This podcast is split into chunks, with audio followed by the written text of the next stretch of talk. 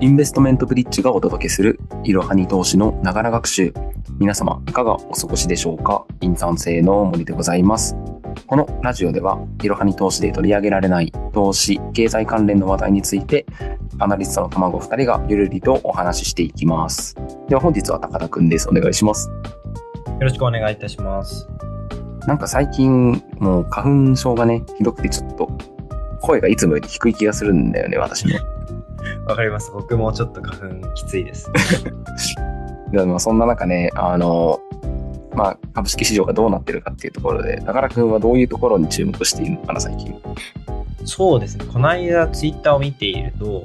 ちょうど3月1日に中国の PMI が上昇して、まあそれに伴ってアメリカ市場だったり、日本市場が、えー業種ごとに上がったセクターがあったっていうニュースをちょっと見て、僕の方でも PMI あまり詳しくなかったので調べてみました。うんえっと、まず PMI のおさらいなんですけど、PMI は Purchasing Managers Index、購買担当者指数の略称で、えー製造業の生産量だったり、新規受注数、在庫状況、納期、雇用状況などを調査して、えー製造業の景気動向を把握するための指標として用いられることがあります。で、えっと、基本的な情報としては、PMI が50を超えると製造業の拡大を示していて、えー50未満だと縮小を示しているようです。そうですね。でですね、えっと中国の PMI ということで、え中国の経済の状況を把握するえ指標として、えー使われているようでした。で、えっと、3月1日に発表された中国の PMI は52.6%であったということで、え製造業の拡大が、え示されているということでした。で、これが1月が50.1、まあ、大体イーブンのところから予想以上の上昇を見せたということがありました。それでですね、まあ、その原因をちょっと調べてみると、まあ、やはりゼロコロナ政策の終わりがあって、そのコロナの貿易規制の緩和が進んだっていうところが大きかったようです。具体的に、えーとちょっと調べてみたんですけど、え何があった何が、えー緩和されたか、えーっていうところですと、と今までは、えーと高リスク地区であったり低リスク地区っていう指定があったんですが、うんそういった指定がなくなって、えーあとは、えーと各種交通機関で乗客に対する PCR 検査の陰性証明を、えーしていたっていうのと、あと健康コードの確認をしていた。えーあと、到着地での PCR 検査、えーそして乗客の体温測定を以前はしていたんですが、もうこれ、こちらは、えーもう実施しないという状況に、えーなっているっていうところから、えー経済活動の正常化への期待が高まっているようです。で、えっとまあ、これらが PMI などの改善につながったと、えーいうことを情報として拾ってきました。もう、なんか、あれだよね。確か、それは製造業の PMI だっけ？そうですね、製造業の PMI です。確かね、総合 PMI、要は非製造業 PMI とかも加えた総合 PMI っていうのがあるんだけど、確か中国はそれでも50を上回ってて、はいはい。で、米国とユーロ圏と日本も全て確か50を今上回ってるっていう感じだったんだよね。中国はなんか、総合だと56を超えるって書いてありましたね。ああ、でも結構やっぱどの国でも、あの、製造業とか非製造業合わせて結構上向いてるんだよね。あの、値で言うと。なるほど、なるほど。そうっていうのはあるかなっていうところで、なんか例えばね、そんな中で、まあいろんな指標は結構、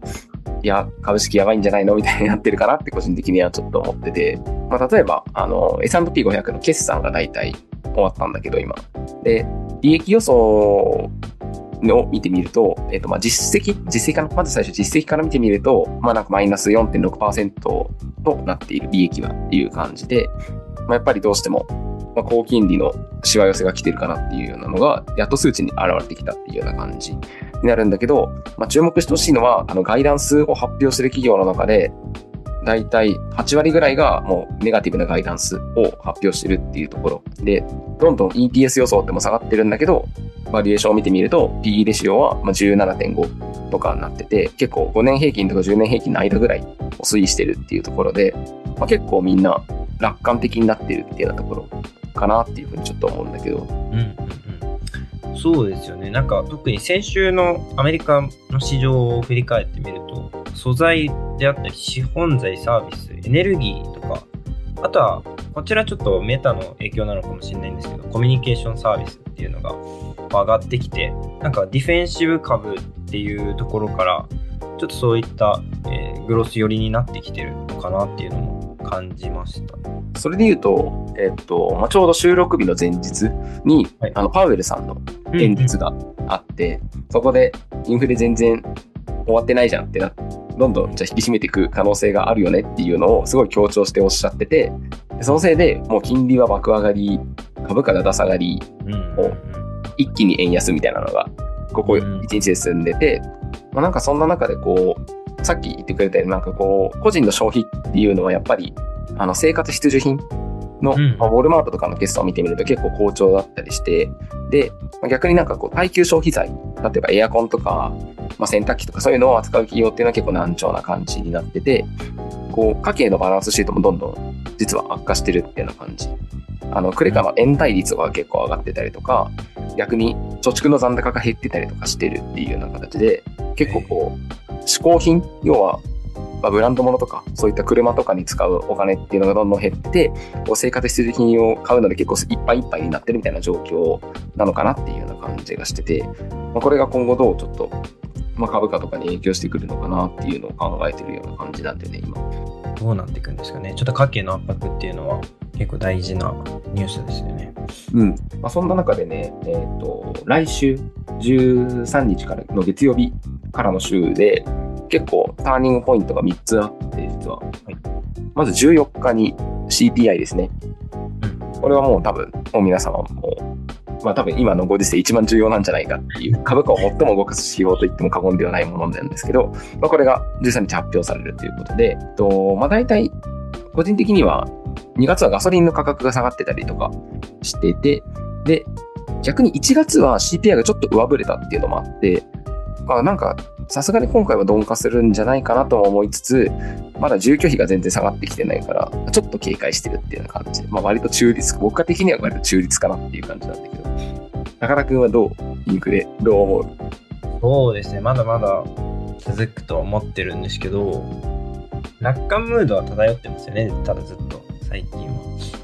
うん、そうだね。その、バリエーションとか見てもそうだし、あの、パウエルさんが牽制してきたのも、やっぱりうん、そういったところがかなりあるんじゃないかなっていうふうには思ってて、そのさっき言った個人消費っていうところで言うと、えっと、15日に、えっと、2つ目のファンディングポイントとして、小売の売上高が発表されるっていうところで、ここでも、えっ、と、その消費がどどれぐらい進んでるのかとか、逆に下がってるのかっていうところをまあ確認してほしいかなっていうふうに思いますと。で、えっと、3つ目が、まあ、ちょっとこれ多分聞いたことあるかわかんないんだけど、トリプルウィッチっていうのが17日にあるんだけど、聞いたことある？トリプルウィッチ。初めて聞きました。トリプルウィッチはですね、えーっと、アメリカの株式市場において、株式の先物取引、株価指数オプション取引、個別株オプション取引の3つの取引の期限満了日が重なる日のことを言うんだよね。で、まあ、あの、ちょっとこれ専門的なんだけど、あの、オプションの最終日って、こう、やっぱいろんな思惑が重なって上がったり下がったり、あの、株価を上げようとか下げようみたいな思惑がすごい、いろんな方向から来るっていうことですごいボラティリティが上がったりするっていうのがあるっていうのは多分なんとなくわかるよね。はいで、それが3月、6月、9月、12月の第3金曜日に来るっていう形になるんだけど、この3月の第3金曜日っていうのが来週の17日になってて、まあ、あの SQ って言われる特別生産指数の算出に伴って、このさっき言ったように取引量が増加することから、結構相場が荒れやすい、波乱が起こりやすいっていうのがあるのが17日になってて、こう3つのターニングポイントがあるから結構上がったり下がったりするんじゃないかなっていうふうに個人的に思ってるんでね。そうですね。日経のオプション先物生産日っていうところで、なんか日経が今上がってるっていうのは、そういった背景があるってことなんですかね。トリプルウィッチは一応これ米国市場のなるほど、なるほど。なんかそう、米国市場の日経も SQ が今週の金曜日でしたっけ？日経もある。まあ日経もそうだね。オプションの生産日は結構荒れるね。まあそれが3つ重なってるっていうところで、まあ、トリプルウィッチっていう名前がついてるんだけど、そう、こっちがアメリカ市場のっていうことですか？あそうそうそうそう。あ、はいはい。失礼いたしましでるんでね。た。なるほど。っていうのがあって、まあちょっと来週は荒れるかなっていう感じなんだけど、なんか普通に結構難しいかな、今の相場。本当に、あの、上がる下がるっていうのを公言してる人は結構がっつり割れてるかなっていう印象です。著名人のはこれは下がるんじゃないか上がるんじゃないかみたいなのが結構割れてるっていう印象がすごいあって。なんかそんな中で、まあ一個ちょっと、あの、シラー PR って聞いたことあるシラー PR 知らないです。これシラー PR ってあの、ノーベル経済学賞を受賞してる、なんかロバート・シラー教授っていう人が考案した PR で、なんか普通の PR ってさ、例えば来年のあの予想 EPS から持ってきたりするんだけど、これって過去10年間の一株当たりの純利益、要は EPS の平均値をインフレを調整した実質純利益で PR 計算するっていう結構ちゃんと計算してる PR なんだけど、これが今さっきあの S&P500 の普通の PR はだいたい17点いくつですよっていう話をしたと思うんだけど、このシラー PR じゃ今いくつですかって言われると28。まあ、ほぼ29、28.95で、ほぼ29っていう値なんだけど、まあ、これがですね、のブラックマネーの最高値と同じぐらいの水準で、まあ、結構高い。で、うん通例、これは大体10倍前後で推移するっていうのが、まあ、普通だと言われてる。10、10だ、10倍、後半かな ?10 から10 20倍あたりで推移するのが普通だよねっていうふうに言われてるんだけど、まあ、それが今かなり高水準になってるっていうところで、結構アメリカ株のリターンは、ここ数年低くなるんじゃないかっていうふうに言われてるっていうのは、まあまあ、まあ理にかなってるんじゃないかなって。このシラー PR を見てみると。ちょっとそうなると楽観視、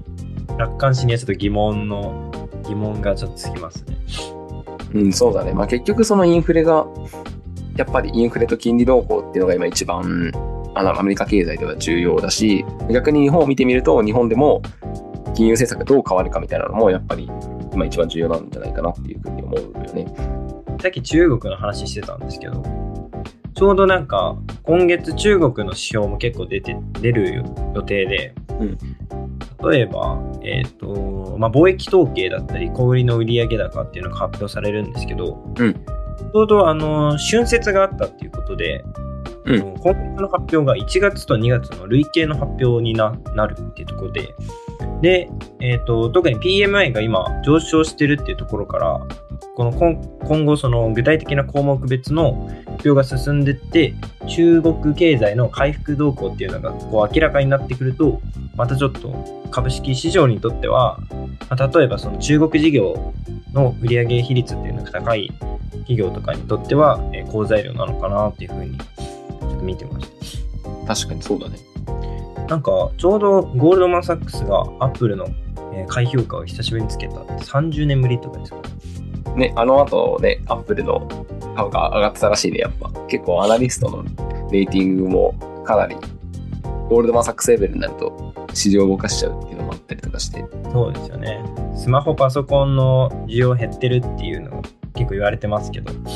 まあ、アップル、中国で結構生産してるんで、まあ、そこの需要がうまく戻ってくればっていうところなんでしょうけど。うん、そうだね。なんかね、それに関しては、ちょっと前に、あの、アップルとか、結構、他の半導体関連の企業が、なんか脱中国みたいなのを、とまあ、脱ロシアの流れでやってたみたいなのが、やっぱそろそろ、ちゃんと数字で出てくるのかなとか、ちゃんとアナウンスがあるのかなとも思ってて、こうやっぱり、ね、そんなに経済的治安がいいわけじゃないから、やっぱ不安定だったりするし、あの、習近平さんの一言とかで結構ガラッと市場が変わっちゃうようなところだから、ね、結構そこら辺が不安定で、他のアジアのベトナムとか、そこら辺に工場を移す、まあ日本とかにも TSMC がやっぱ移すって、二つ目の工場を作るとも言ってるし、そういった流れがすごい加速してるっていうところで、まあ、結構中国の動向に左右されないくなってくるのかなともちょっと思ってて。うん、脱中国っていうところもま注目ポイントなんですね。うん。まあ、なんかそう、そんな中ね、なんか日本とかでは、あの、そのさっき言ったように、金融の緩和を、まあ、続けるみたいなのが上田さん、次期総裁の上田さんはおっしゃってるんだけど、まあ、こう、東証も結構圧力をかけてきてて、あの、まあ、ちょっと前にさ、PBR が低い、低すぎるよみんなみたいな感じで、あの、あまりに低いと25年あたりに上場配信するからなみたいなのをお達しを出したじゃない、東証が。で、そんな中でこう、いろんな企業が自社株買いとかして頑張って PBR 上げようとしてるみたいなのが結構最近の流れかなっていうふうに思ってて、そこで、まあ、いわゆるバリュー株って言われるやつでね、低 PBR 株っていうのがすごい最近買われてるなっていうので、そこら辺もなんかこう日経平均とかトピックスを底上げしてる一つの要因になるんじゃないかなともちょっと思ってるんだよね。長期的な目線での買いっていうところですか？あそう、もちろんそれもあるし、まあそうだね、なんか低 PBR 株で言うと、例えば、まあちょっと前のラジオとかでも話せた、あの、鉄鋼株とか、日本製鉄とか、JF スチールみたいな株はもともと PBR が0.4とか0.5ぐらいしかない株だったし、そういうのも、がトレンドが来てるっていうのとか、あとね、銀行株とかも、まあ、金利が上がるのであればやっぱり買われるし、また最近だとね、三菱商事とかがま5000円回復してみたいな感じで、あの、商社株も結構、えっ、ー、と、景気敏感株だから、PBR が1ぐらいか、前後してて、まあ、そういったところで、PBR が1前後、もしくはそれに満たないような株っていうのが最近結構トレンドになってきてるっていうのも一因なんじゃないかなと。海運とかもそうですか？海運もそうだね。海運はね、なんかバルチック海運指数っていうのが確かあって、あのコンテナ価格の指数なんだけど、それがちょっとずつなんか上がってきてるみたいなのがあって、ちょっと買われてたっていうのは、ちょっと前あったね。なんか今どうなってるのかわからないけど。でも結構ね、海運のコンテナの価格が落ち着いてきてるから、うん、なんか今後どうなんだろうね。海外の動向次第ではまた上がってくるんじゃないかなっていうのはあるけど。そうですね。やっぱ JPX の取り組みっていうのは、市場全体のニュースになりますもんね。うん。やっぱこう、ね、緩いからね、あの、基準が。やっぱナスダックとかに比べて。そうですよね。なんかやっと、ゆうちょとかも、ちゃんと上場基準満たす割合になりましたよね。公開株式ですか？公開株式が？なんか89%政府が持ってたんですけど、そのうちの上場基準が、プライムの上場基準基準が60%。あ、最上株主がってこと？そうです、そうです。なので、差分の29%をこの間 PO。うんうん。その影響で株価下がってたと思います。そうだね。まあ、政府保有株みたいなのもね、対象になってくるのかって考えると、なんか、労組って一応一般企業のはずなんだけど、なんか政府の動向を変えちゃうんだね まあ、ちょっと本気度は伺えて、ちょっと明るいニュースなのかなって思います。いや、もう本当明るいニュースだと思う。やっぱり。ね、なんかそういうところで、こうなんかサンタ P500 みたいなすごいちゃんとしたインデックスみたいなのもなんかどっかが作ってくんないかなって思ったりしてるんだけど、うん、結構厳しいやつとかを作って、それにパッシブでね、買ってくれる人がいるんだったらね、日本の方にもマネーがパッシブで流れてくるんじゃないかなと思ってたりするんだけど、えー、そこら辺はちょっとぜひ動向をチェックしながらね、また他のラジオでも話していけたらいいね。そうですね。お話しした内容は情報提供を目的としたものであり、過去の実績、予想、見解、将来の成果を示唆、あるいは保証するものではございません。投資のご判断はご自身でしていただくようお願いいたします。